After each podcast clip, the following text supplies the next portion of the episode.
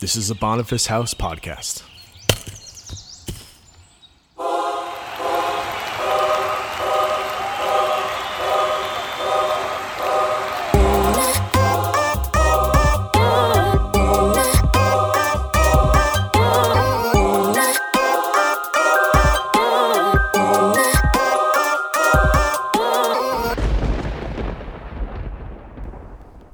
This is a Boniface House podcast.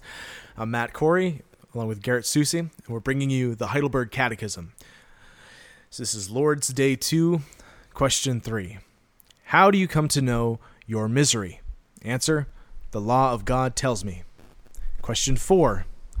What does God's law require of us? Answer Christ teaches us this in summary in Matthew 22 37 to 40. You shall love the Lord your God with all your heart, with all your soul, with all your mind, with all your strength. This is the greatest and first commandment. And a second is like it You shall love your neighbor as yourself. On these two commandments hang all the law and the prophets. Question 5 Can you live up to all this perfectly? Answer No. I am inclined by nature to hate God and my neighbor. Good. Verses for question three, Lord's Day 2. Whence knowest thou thy misery? Out of the law of God. Romans 3.20. Therefore by the deeds of the law there shall no flesh be justified in his sight, for by the law is the knowledge of sin. Luke 10.27. This is in relation to question four. What does the law of God require of us? And he answering said, Thou shalt love the Lord thy God with all thy heart, and with all thy soul, and with all thy strength, and with all thy mind, and thy neighbor as thyself. In relation to question five, canst thou keep all these things perfectly? No, for I'm inclined by nature to hate God and my neighbor. Romans 8 7. Because the carnal mind is enmity against God for it is not subject to the law of God, neither indeed can be. Titus 3 3. For we ourselves also were sometimes foolish, disobedient, deceived, serving diverse lusts and pleasures, living in malice and envy, hateful, and hating one another. How does the law teach us that uh, we are in a miserable state? Uh, this comes up in Romans 3 that the law shows us the ways that we've transgressed God, that now that we've been given a set of expectations what is godliness, what is God's character, then we're made aware of all the ways in which we don't keep up with God's character. That we're taught, oh, I hate my neighbor. Oh, I, I think about taking stuff from people all the time. Oh, I wish I had that thing that he has. I covet. I, um, I lust in my heart, and um, granted, you know, in in Exodus, when it says to not commit adultery, it doesn't say if you lust after a woman in your heart, you've committed adultery. Um, but covetousness would cover that, right? Mm-hmm. And so, even things that we think, oh, these aren't revealed till Jesus, there are there are things yeah. that are even instructed within the law that's given in Exodus that start to reveal all the ways that human nature is bent towards hating our neighbor and hating God. Yeah, yeah. Luther, I think, tries to say pride is like the the foundational sin. Everything sort of issues forth from it, and I think Rene Girard says covetousness is the idea that I I want something I I don't have. You know, yeah. Like, it, it, it breeds ungratefulness. Mm. And um, why do you think it's necessary that we know ha- we, we have the bad news? Why do we have to know how bad we are? Why can't we just give people the good news and let the good news stand on its own to be like, oh, awesome, and people have different perspectives of how bad they are, and yeah, right? Why why bad news necessary at all? Yeah, it's a good question. Like even Paul seems to say like maybe we don't need the bad news because if you sin, you shouldn't sin so that grace would abound more. It's like grace will just abound, right? That's that's good news that we just have grace and we don't have to like sin to make the grace seem better. Uh, like did God need sin to enter the world so we could see how much He loves us? Mm-hmm. Is there any kind of way in which Adam and Eve would not have fallen and there would still be God's glory through the world? Right? The, that last question that there could be no sin and God could still have ultimate and perfect glory. That's still true, even if there isn't sin. Mm.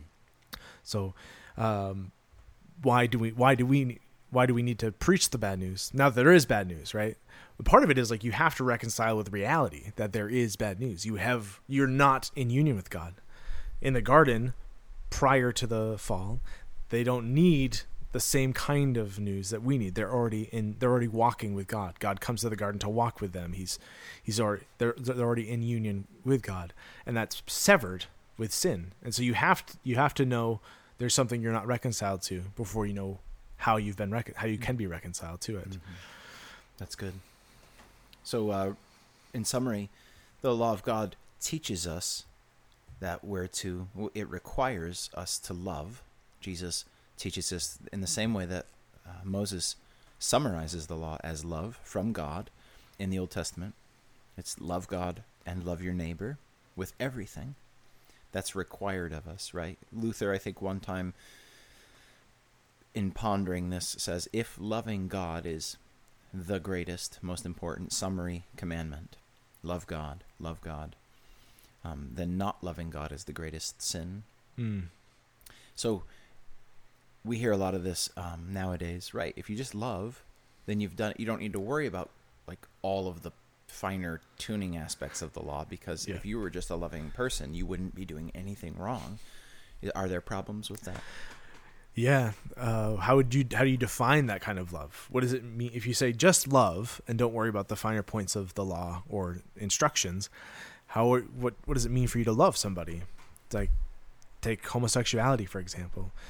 Two men could be saying we we're just loving each other, and they're actually sinning against each other. What they're doing to each other's bodies is hateful, um, because it's against what God has given them to do. That's actually not how you love your neighbor. Is homosexual uh, intercourse, um, and so that's a provocative example, but it's it's one that is actually used against the Christian most of the time, right? You're not loving, you're not supporting the way I love, right? This is love. You don't need to So who gets to define love?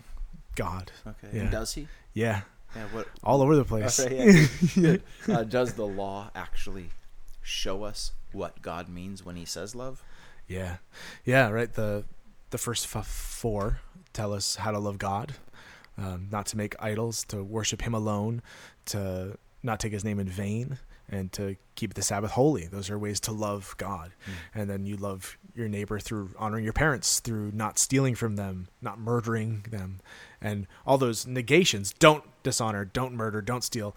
There's like a positive inverse, right? Be charitable, be generous, give life to people. Um, uh, uh, be content with what you have. Those are all ways to show love. Is the this there's a completeness in the law of God that shows oh these are all the ways in which God would has said this is how you love because God Himself is love. Good. So that's how that's good news, right? Especially I, I run into people regularly who go, you know, I'm like a I kind of Ten Commandments kind of guy. You know, I try to do that, and that's good, right? Yeah. So why then this uh, question five? Can you do all these things perfectly? Uh, not at all, right? what's, what's your translation say? Uh, no. Yeah. oh, Hard why- period. why more bad news? I, I, I run into people all the time who are like, look, I don't take my neighbor's stuff. I don't Yeah. want to, you know, I teach my kids not to take their neighbor's stuff. Uh, you know, I've never cheated on my wife. I've never um, stolen anything. I, I once when I was a little kid and I said sorry and I paid for it. You're, come on, what's the what's the why more bad news Yeah. by telling people that they can't keep it? right. Uh who knows man? It's like the this is the this is the whole pelagian controversy. Is there anything like original sin?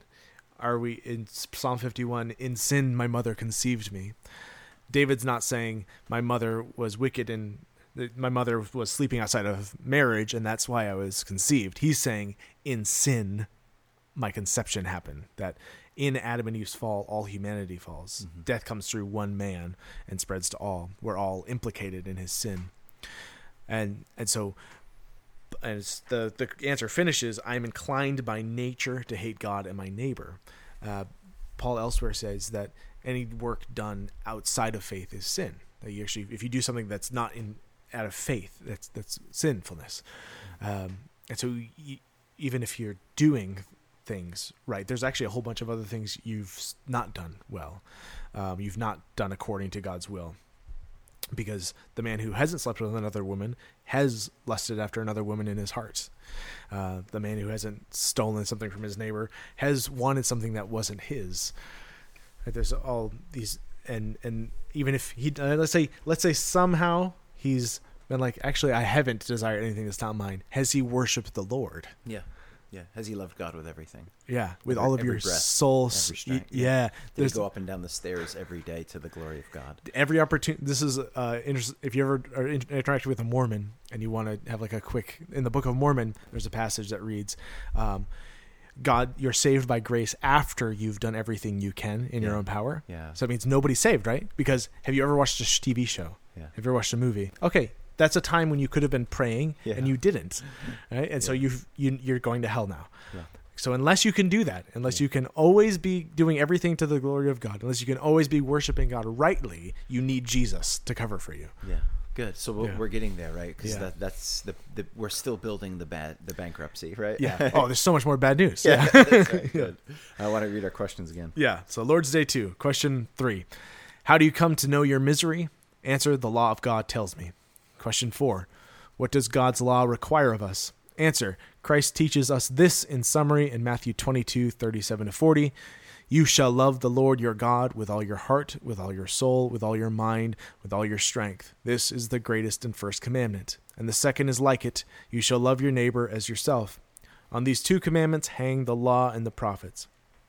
Question 5 Can you live up to all this perfectly?